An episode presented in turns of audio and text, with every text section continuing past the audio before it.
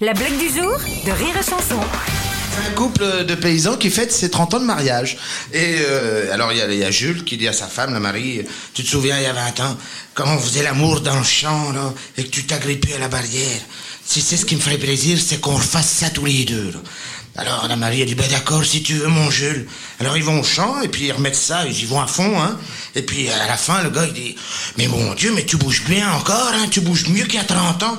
Ben il y a, il y a 30 ans, la barrière, elle n'était pas électrifiée.